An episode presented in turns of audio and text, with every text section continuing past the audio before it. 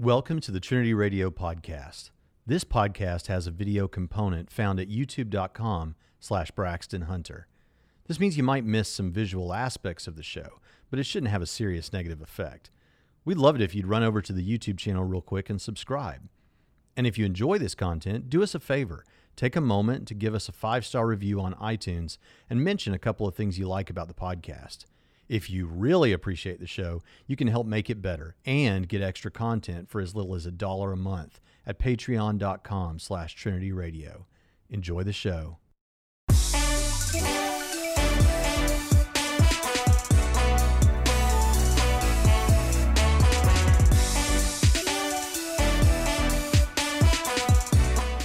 The subject of human freedom is pretty important to the work I do in apologetics and in theology. It's not that the truth of Christianity depends on it, but I think that free will makes better sense of the nature of God.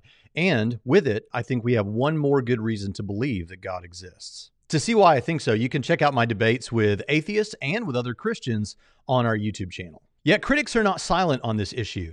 And among determinists who deny the sort of freedom that I affirm, libertarianism, there's one issue that they think shuts the door on this type of free will and shuts it pretty hard.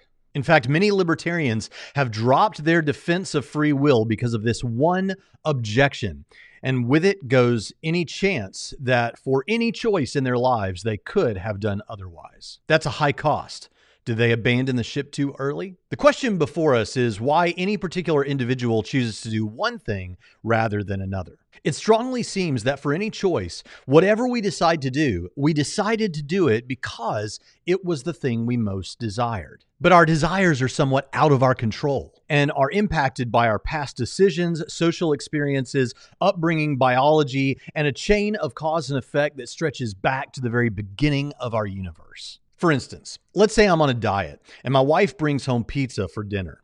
Now, in case of a situation like this, let's say I've bought a flavorless, low calorie frozen dinner that I could have as a backup while the rest of the family eats pizza. What will I choose on this particular occasion? Well, I have influences in both directions. I'm influenced toward the pizza for obvious reasons, but I'm also influenced toward the frozen, flavorless dinner because I want to look like the young Jason Statham that I know I can be. According to the determinist, whichever thing I choose is the thing that I most wanted. It's the one that most influenced me. And while it seems that I'd obviously want the pizza more, that might not be the case. It might be that I want the weight loss more than I want the instant gratification of shoving that pepperoni pizza down my gullet. It seems then that my choice is determined and ultimately out of my control. I'm going to choose whatever I want most, and I don't get to want whatever I want. On the other hand, some who want to defend free will will point to quantum indeterminacy to show that, at least at the level of certain particles, it seems that determinism breaks down. Perhaps quantum indeterminacy allows for the possibility of human freedom. But here's the trick if our choices are indeterminate, then it wouldn't result in free will. Our choices would just be random, as Sam Harris says in his book on the subject. But few neuroscientists view the brain as a quantum computer. And even if it were, quantum indeterminacy does nothing to make the concept of free will scientifically intelligible. In the face of any real independence from prior events, every thought and action would seem to merit the statement, I don't know what came over me. In other words, if we introduce indeterminacy, Harris thinks you wouldn't even know why you did whatever it was you chose to do. Dan Barker agrees, saying, It appears that randomness and uncertainty are built into the fabric of reality at that level. In any event, I don't think it matters if microdeterminism is true or false. Free will gains nothing from randomness. Barker echoed this idea in my debate with him from 2020. I think your whole idea about quantum indeterminacy or uncertainty and all that actually makes the problem worse. Because what quantum indeterminacy does, and I just talk about it briefly in my book, what it does is it, induce, it introduces randomness. Randomness is mm-hmm. the opposite of control. Mm-hmm. Randomness is the opposite of free will. It means that, yeah, I could have chosen a strawberry ice cream if that particular probabilistic neuron in a subatomic particle had fired in a randomly different way. So your choices are either determined or random. This leaves little hope for human freedom. And YouTube atheists have picked up this line of reasoning and run with it as a supposed dilemma. So, so let me let me let me start to ask you some questions here. So, any decision you make, there are two options. Either you're making the decision for reasons, in which case it's determined by the reasons, or you're making it for no reason, in which case it's random. There's nothing you can add to this to get out of that dichotomy, which means every decision possible is either determined or random. What can you add to that to get free will? But is this a true dilemma? Must our choices either be fully determined or fully random?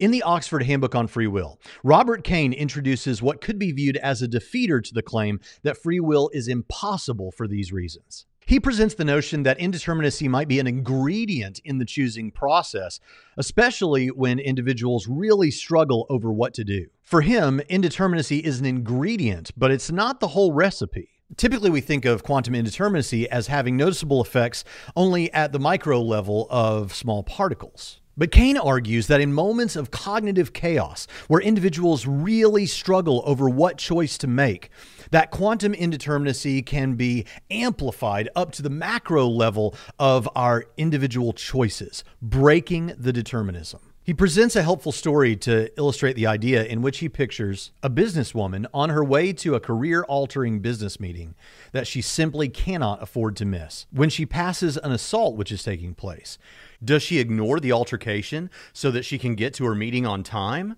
Or does she ignore her meeting so that she can help the victim in some way? Here, there are influences working on her in both directions to an extremely strong degree. This creates an indeterministic conflict in her thinking, which results in an indeterministic cognitive noise. This is the indeterministic ingredient in the choosing process. Yet, pitted between two options for which she has strong reasons in either direction, her choice in the end will be undetermined, but it also won't be random. Because she had reasons in both directions, whichever she chooses, she'll be able to tell you why she chose what she did, what her reasons were. But at the same time, the choice will not have been determined. Harris would be wrong that she would say, I don't know what came over me. And this is great because her influences then become reasons why she chose a particular thing, but not causes in the sense the determinist means it. Of this possibility, Kane concludes Indeed, in these cases, agents have what I call plural voluntary control over the options over their options in the following sense. They are able to bring about whichever of the options they will, when they will to do so, for the reasons they will to do so, different reasons depending on the choice made, on purpose rather than accidentally or by mistake, without being coerced or compelled in doing so, or in willing to do so, or otherwise controlled by any other agents or mechanisms. So it seems we have a defeater to the claim that choices must either be fully determined or be fully random. But for Kane, these moments of libertarian freedom aren't happening just all the time. For him, sometimes your choices are fully determined. But even when they are, you're still responsible because you formed the character within yourself to make those determined choices during those character forming moments when you did have libertarian freedom. For this reason, he calls those instances self forming actions or SFAs. And frankly, I'm not hostile to that idea.